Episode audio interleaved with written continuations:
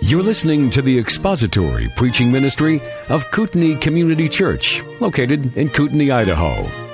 We pray that Christ is exalted and your spirit is blessed by the teaching of God's Word.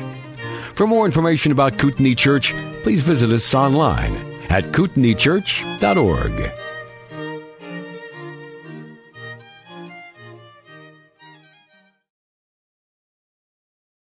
Let's bow together before we begin. Our God, you are great. You are great in, in your majesty, great in holiness and in righteousness and in power and in wisdom and in knowledge. You are great in all of these ways, and you are you dwell in light that is unapproachable, and you are hidden from our eyes, and yet you have made yourself known in your word and in creation and in your Son, the Lord Jesus Christ. And it is our desire that as we look into your word and as we meditate upon the things in it, that we may see how good you are, how great you are, and that our hearts may be filled with adoration and praise for you, our great God and Savior. Glorify your name now, we pray, in our time of study here in your word. In Christ's name, amen.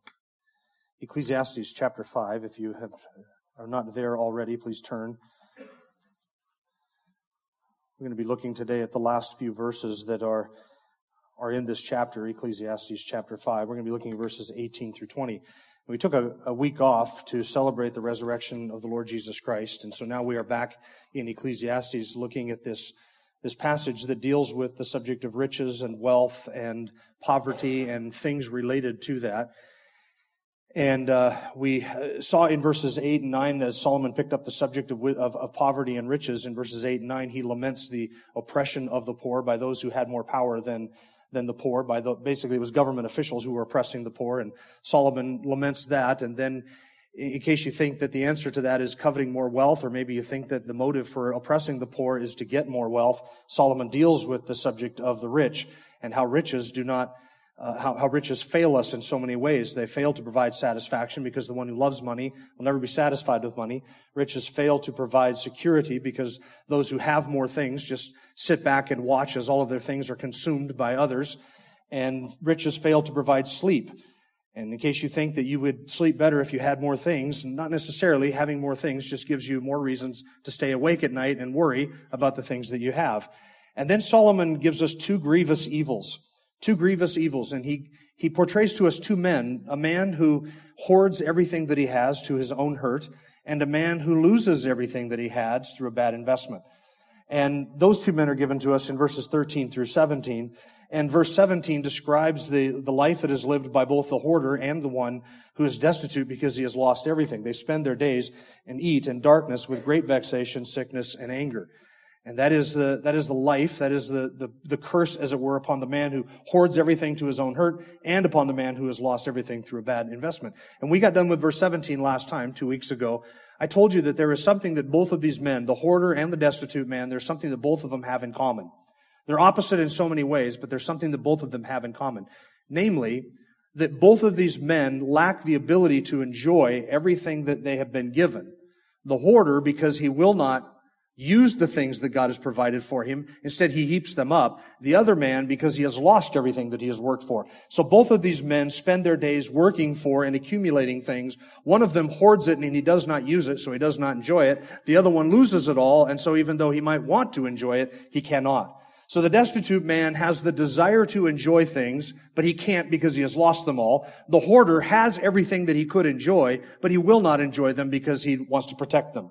And so neither one of these men end up really enjoying the good gifts that God has given, given to them. So what is the antidote to this grievous evil? What is the antidote to, to losing everything and not enjoying it, whether you have it all or you don't have it all? And Solomon gives us the antidote to that in verses 18 through 20. It is to enjoy the simple gifts that God has given to us.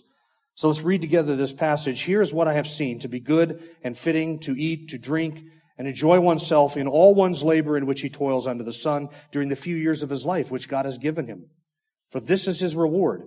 Furthermore, as for every man to whom God has given riches and wealth, he has also empowered him to eat from them and to receive his reward and rejoice in his labor. This is the gift of God. For he will not often consider the years of his life because God keeps him occupied with the gladness of his heart. This is the fourth of what are, what are called the enjoyment passages in Ecclesiastes. There are six of them. We have looked at three of them so far. There are two more. There's one in chapter 8 and one in chapter 9. This is the fourth enjoyment passage. And in typical wisdom literature style, Solomon kind of launches out and talks about a bunch of different subjects. And then as he addresses all of these things that are vanities and evils under the sun, he, he seems to kind of circle around back to this, this conclusion of sorts. Then eat and drink and enjoy the gifts that you have been given. And then he leaves that and kind of circles out and talks about other subjects, but he, he keeps coming back to this subject, uh, this topic and this conclusion of just enjoying the good gifts that God has given to us. I'll read to you the other enjoyment passages just so you can remember what has been said and what we have covered in weeks past. And you can follow along if you want here in Ecclesiastes. The first is in chapter 2, verses 24 and 25.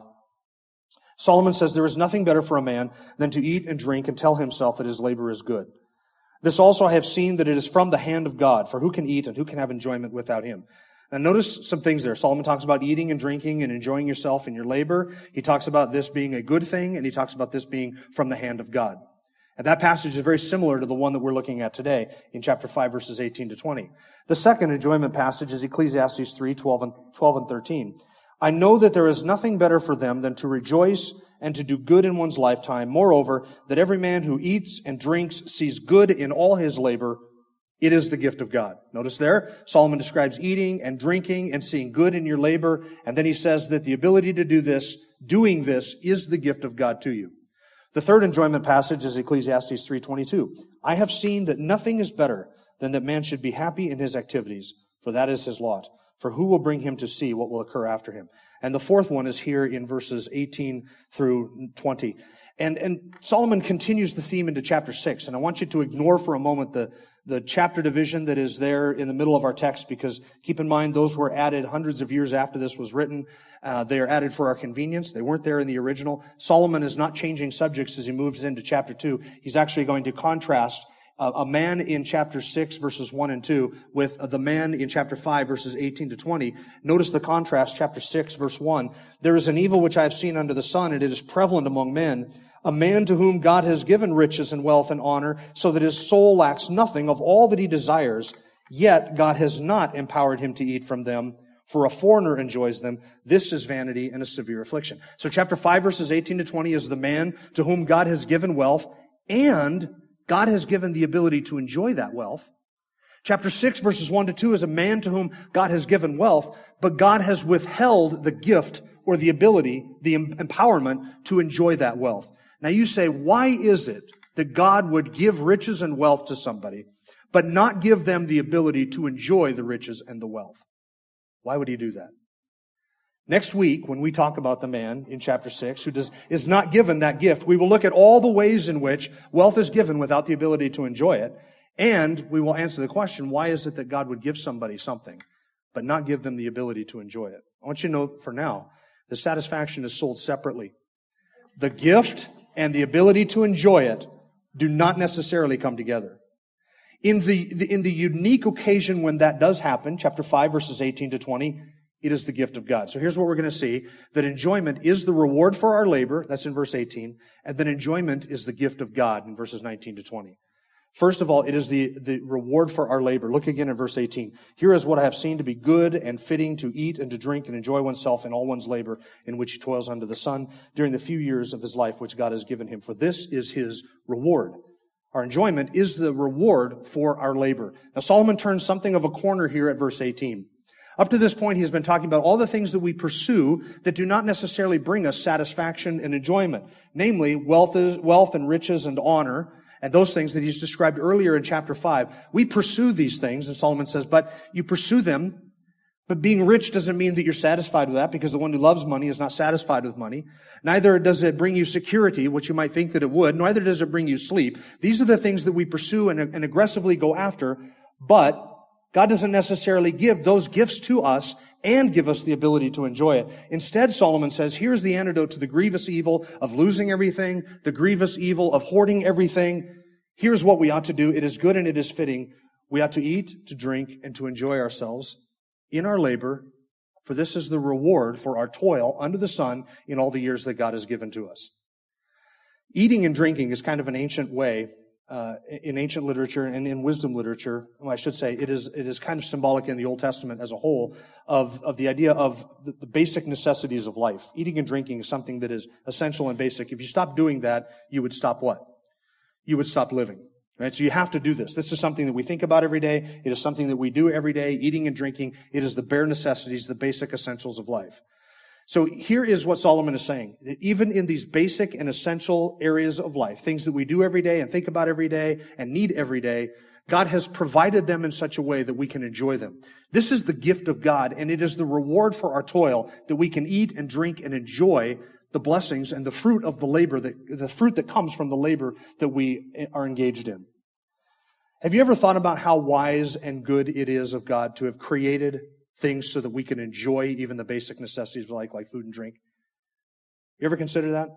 Have you ever thought about the variety just of flavors that exists in the created world? That we have peaches and we have strawberries and we have grapes and we have grapefruit and oranges and apples and hamburger and chicken and fish and vegetables and lettuce and all the glorious flavors of salad dressing and, and pork and lobster and crab and shrimp and all of those good things. Thousands, literally thousands of flavors that are ours to enjoy. And have you, have you ever considered how good God is to have created everything in that way? So that even in the basic essentials of life, that we can receive pleasure and enjoyment just in doing what we have to do to survive. God could have created a world in which everything tasted the same. So that though we had the ability to taste everything, everything tasted like, say, something bland, like lettuce. Even the dressing that you put on lettuce tasted like the lettuce. In which case, we wouldn't really have invented salad dressing, would we? We would just eat the lettuce. But God could have created it so everything, chicken, beef, fruits, vegetables, everything tasted just like lettuce or like water. Or he could have created a world in which everything had the same flavor, but it was something really delicious, like everything could taste like a Twinkie. Now that might sound, that might sound great for a bit, but after a few weeks, it's just a Twinkie. It's just that same flavor again. He could have created a world in which everything that we eat tasted the same and it tasted like liver.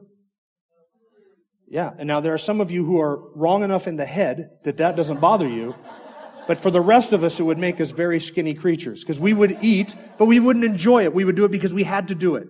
Because if we didn't do it, we would die. So there would be no pleasure or enjoyment in it at all. Or God could have created a world in which all of these flavors exist, but we don't have the ability to sense them or to enjoy them. He could have created us without taste buds, right? He could have done that. He could have created us so that we, we know that those flavors are out there, but we can't experience them. Just like we know that there are frequencies of light and sound that we cannot see or hear with our natural senses. We know that they exist, but we cannot enjoy them. He could have created a world in which we know all of these flavors exist, but we have no ability to experience them or to enjoy them with our natural senses. He could have done that. Now, if God had created everything so it tastes the same, He would have done us no wrong because He doesn't owe us that enjoyment or that pleasure. He could have created it so that we can't enjoy any of those. He could have created us without taste buds and He would have done us no wrong. He didn't have to do any of that, but the wisdom and the goodness of God is that even in those basic things that we do every day, He has created this world in such a way that we have the ability to enjoy something that simple and straightforward and daily, and He has created this manifold display of pleasures and enjoyments for us to enjoy. Now, what that tells me is that God is concerned with our enjoyment of the things that He has given to us to enjoy, even the simplest and most basic pleasures of life. They are His gift to us. So to eat and to drink and to see good in all of our labor, this is the reward for it. Eating and drinking for the Jews was also connected to religious celebrations. As you read through the Old Testament this year, which I hope you would read through the Old Testament once every so often, um, as you read through the Old Testament, pay attention to all of the ways in which God commands eating and drinking as part of the religious service and the culture of the Jews. They were commanded to offer some offerings and sacrifices had uh, portions of meat or grain that they were to enjoy. Some of them had uh, sacrifices that the family who sacrificed it were, to enjoy. Some sacrifices the people didn't enjoy it, but it was given to the priests, and the priests got to eat from that table. The Passover meal and uh, Passover celebration and sacrifice involved a meal. Early communion was done in connection with a large meal. Even even God's wisdom in giving us bread and juice to remind us of the suffering and the body and the blood of Christ. Even that is something that we taste and that we eat and we drink and we enjoy those things, and those flavors are good, and we enjoy those flavors. That is the gift of God to us. And now, in connection with all of the religious life and the feasts and the sacrifices and the celebrations of the Jewish people, they were commanded to eat and to drink and to rejoice and to, and to partake of the field, the, the fruit of the field and all of the blessings that came from the vine. All of those were commanded and allowed by God. Why is that? So that they could indulge in some hedonistic pursuit of pleasure as an end in itself? That wasn't the reason. It was so that the Jews, in their celebration of who God is, would be reminded of the goodness of God in His provision and the grace of God in giving these things to them to enjoy and to delight in, even things as simple as eating and drinking. So that every single meal that you eat and every single meal I eat should remind me of how good God is, not only that He made this taste like this, but that He gave me the ability to taste it. That is a simple blessing. Every single meal should remind me of the goodness and wisdom of God in creating me for enjoyment, the ability to enjoy, and creating everything that He has given to me so that I can enjoy it. And those two things go together. It is no accident that it was planned like that.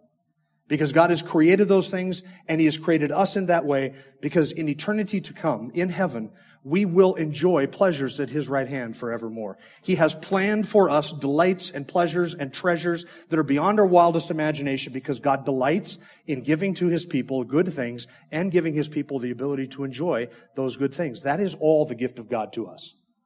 And we, we can and ought to delight in that. And so Solomon says in verse 18, this is good and fitting to eat, and to drink, and enjoy oneself in all one's labor. Now, it's not just eating and drinking that we are to enjoy. What does he also say that we are to enjoy? Enjoy ourselves in our what? Labor under the sun in all the few years that God has given to us. We are to enjoy not just eating and drinking, but labor as well. I find it far easier to enjoy a steak dinner than to enjoy digging a ditch. Work does not bring me nearly as much pleasure and enjoyment as a steak dinner. Now, I can tell from the looks on many of your faces that I'm not alone in this sentiment, that you enjoy a steak dinner more than you enjoy working. But that doesn't mean that we cannot nor should, that we should not find enjoyment in our toil. And notice that Solomon does not say that we find enjoyment in the absence of toil, but in our toil. We find enjoyment and delight and pleasure and enjoy ourselves in the work, the labor, the toil that he has given to us under the sun. But if we are to do that, it requires that we have a biblical understanding of what work is and why we ought to work. If we don't have a biblical understanding of what work is and why we ought to work and what God does through our work, we will never be motivated to work. Work is not a bad thing. Work is a good thing. Exhaustion is a good thing. Working ourselves to the point of mental or physical exhaustion is not a bad thing. It should not be avoided. Work should be pursued as a means by which God has given to us, a means God has given to us to subdue creation, to exercise dominion, to provide for our needs and the needs of our family, to provide for the needs of others in the work of the Lord, and to, to serve other people. These things that God has called us to do in our various capacities and jobs, our toil and our work, these are the means by, that is the means by which these things happen. And so we can delight in it knowing that work is not cursed, or work is not a curse, but work is cursed. In other words, it was given to Adam in the garden and it was God's good gift to Adam. You were to work and to serve me. He was to exercise dominion and subdue creation. We do that through our occupations and our jobs in service to other people. And God uses that for us, enable us to provide for the needs of ourselves and for others and to accumulate wealth and to accumulate the fruit that he then allows us to gracefully enjoy in the way that he has determined and, and set out for us to enjoy it. So work is not a bad thing, and work should not be avoided. I actually believe the work should be pursued. The Bible does not teach that we are to pursue leisure and rest and ease of life. That's not what the Bible teaches. That's what we want to do, but that, and that's what the world tells us to do. The world tells us that we ought to work as hard as we can to get as much as we can, as fast as we can, so that we can quit working as quickly as we can, then we can just sit around on our can. That's the message that the world gives us. But that's not a biblical message, and that's not a biblical worldview. We're not to pursue ease, but we're not to neglect those things either. God did appoint one day in seven for us to rest. So it is appropriate to rest. But my rest is only to prepare me to work more efficiently for His glory. And my work ought to exhaust me to the point where my rest is sweet, so that I'm able to rest. And so that I, I balance these two things.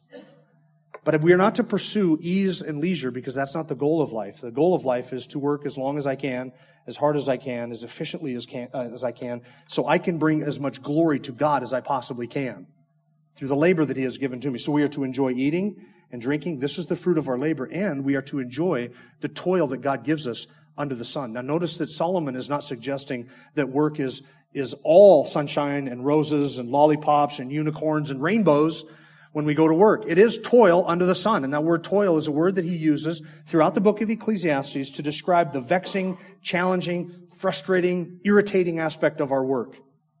And it is under the sun. It is what we do under here in this world, in this creation. There is an element in which all of our work is struck by this note. It is colored with vanity. And so we fight against the curse in our work. There are things that we don't like. There are things that we hate. Yes, it exhausts us. But our work is done in order to fight against that curse. And in, in subduing creation, we are fighting against the curse of Genesis chapter 3, and we do this for the glory of God. So we can enjoy and delight ourselves in our work. But Solomon says it's still toil and it's still under the sun. Yes, it is, but we can enjoy it. And when we are able to enjoy not just our labor, but also eating and drinking the fruit of our labor, that is the gift of God. Now, if your job is eating and drinking, then you get the best of both worlds, right? I would love to be paid to eat. You might look at a guy like, like Guy Fieri, Fiorini, or whoever the guy is, the blonde-headed, bombastic guy on television, and you think he just gets paid to drive from diner to diner and just eat. That's his job. He gets paid to eat. Well, no, he gets paid to make a television show about eating. He eats about five minutes. You see that. You think that he's getting paid to that, but he doesn't. He spends 80 hours a week driving from diner to diner, talking about filming a show about eating. I don't know of any job where we just get paid to eat. It might exist. If you find it, don't let anybody else know about it because there's going to be a lot of competition for that job. Just keep it a secret. Come and tell me. Okay, so the, the work, labor, I got sidetracked there for a second. Just talking about Guy Fieri and driving from diner to diner eating. Labor is the reward for our toil. That's Solomon's first point. And so we ought to pursue enjoying the fruits that God has given to us, knowing we can eat and drink and we can labor and enjoy that for His glory and for His sake. Labor, uh, uh, sorry, uh, enjoyment is not only the, the reward for our toil, it is the gift of God. And this is verse 19 and 20. Look at verse 19. Furthermore, as for every man to whom God has given riches and wealth, he has also empowered him to eat from them and to receive his reward and rejoice in his labor. This is the gift of God.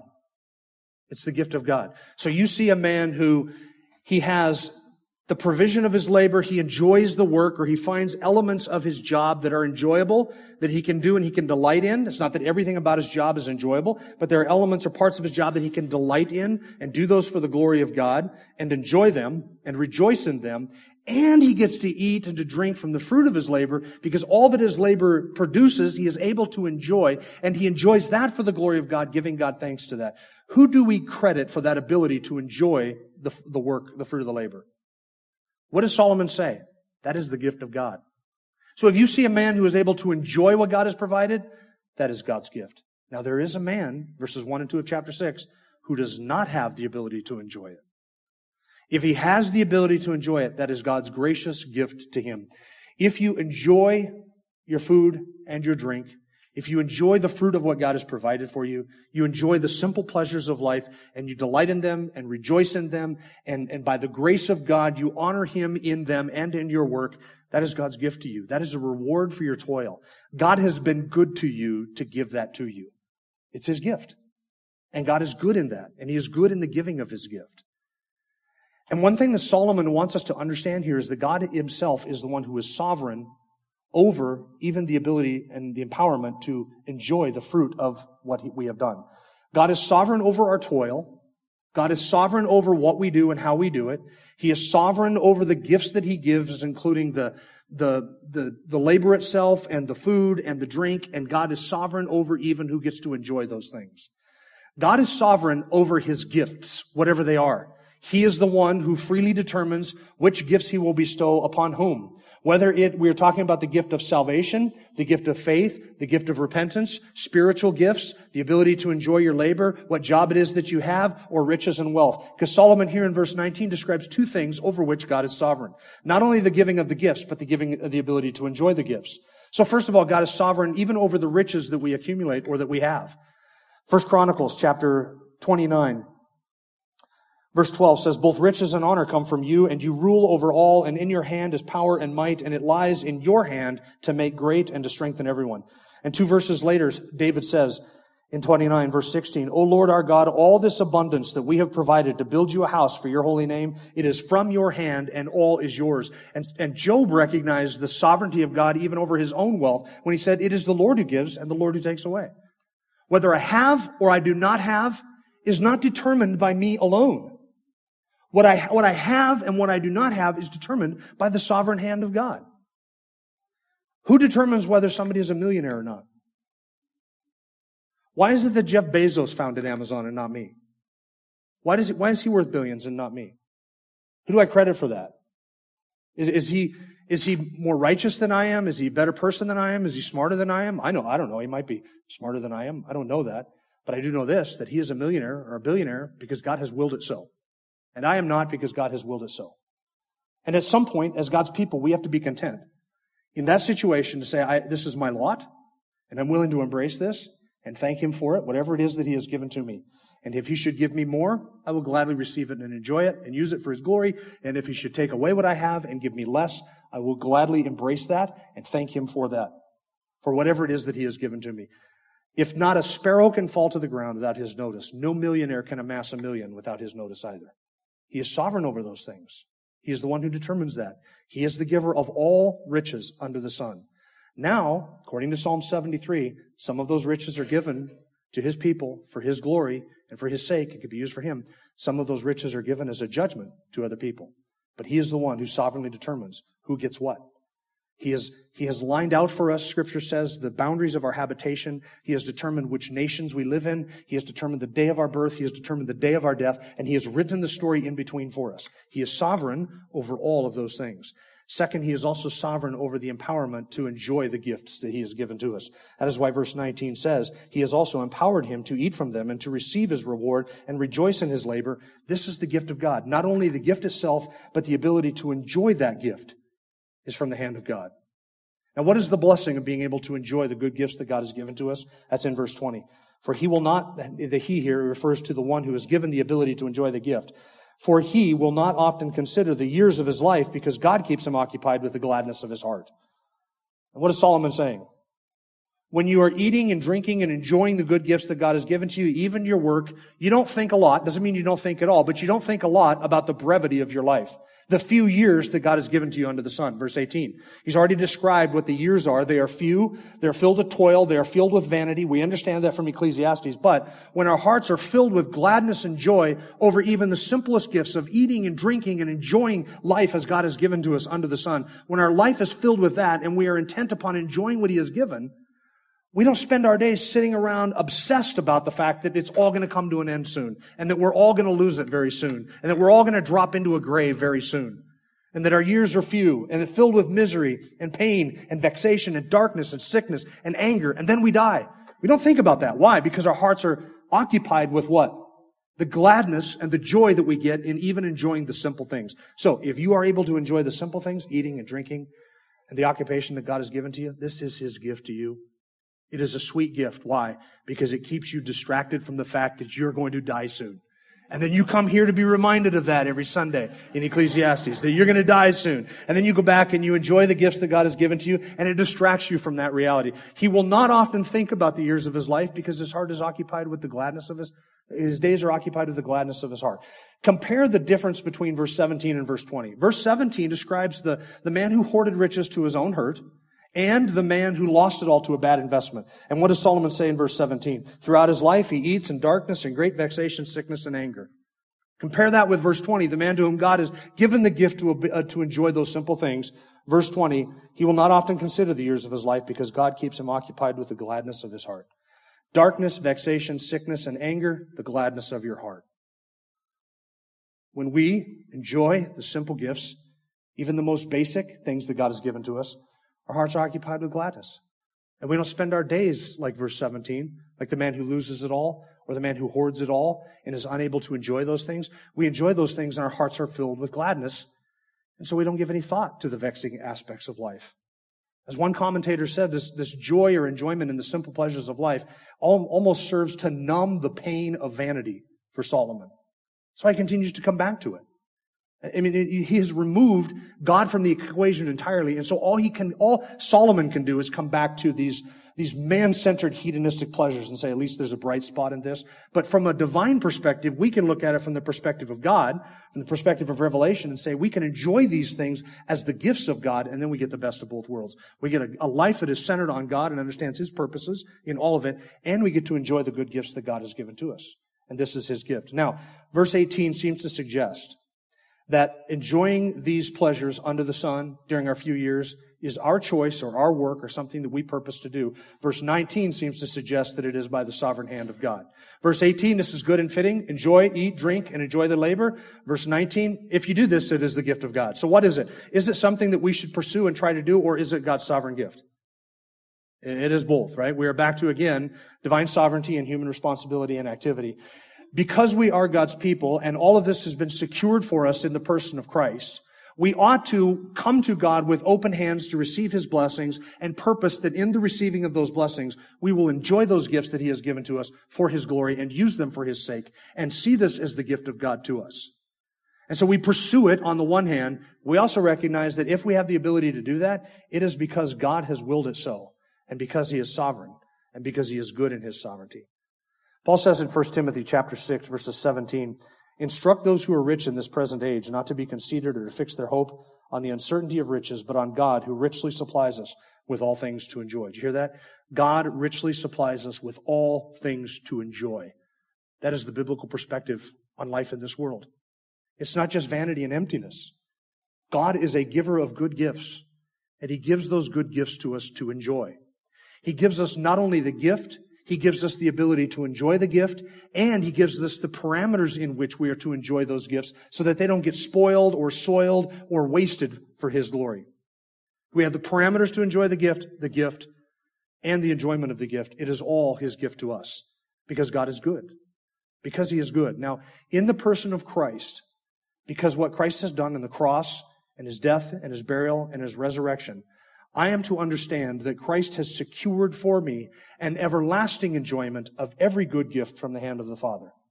So that every time I enjoy even the simple basic pleasures of life, like eating and drinking and the labor that God has given to me under the sun, it is to do two things. It is to focus my heart not upon those gifts that He has given to me, but upon the giver of the gift.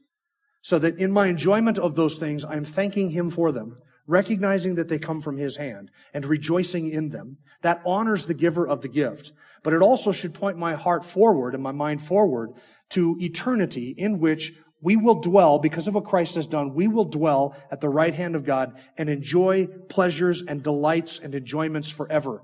He has created us for this. This is His goal. His goal in our redemption is to save a people for Himself, for the glory of His own name, and then to pour out everlastingly for eternity all good things upon those people so that He might be honored. What will it be like when we get to enjoy the delights of a new heaven and a new earth in glorified, resurrected bodies without any sin or any iniquity or any death or any disease or any sorrow at all that is present? And our minds will never have any thought except to enjoy this in the light of God's goodness and to thank Him for these enjoyments.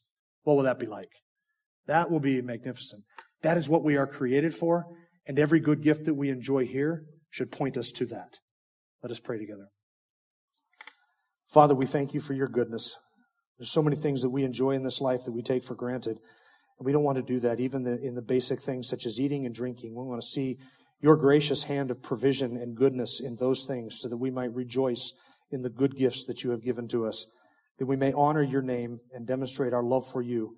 Thank you that you have secured by your grace, by your providence and your sovereignty, all these enjoyments for us, not only in this life, but far much more in the life to come. We thank you for these things. We rejoice in them.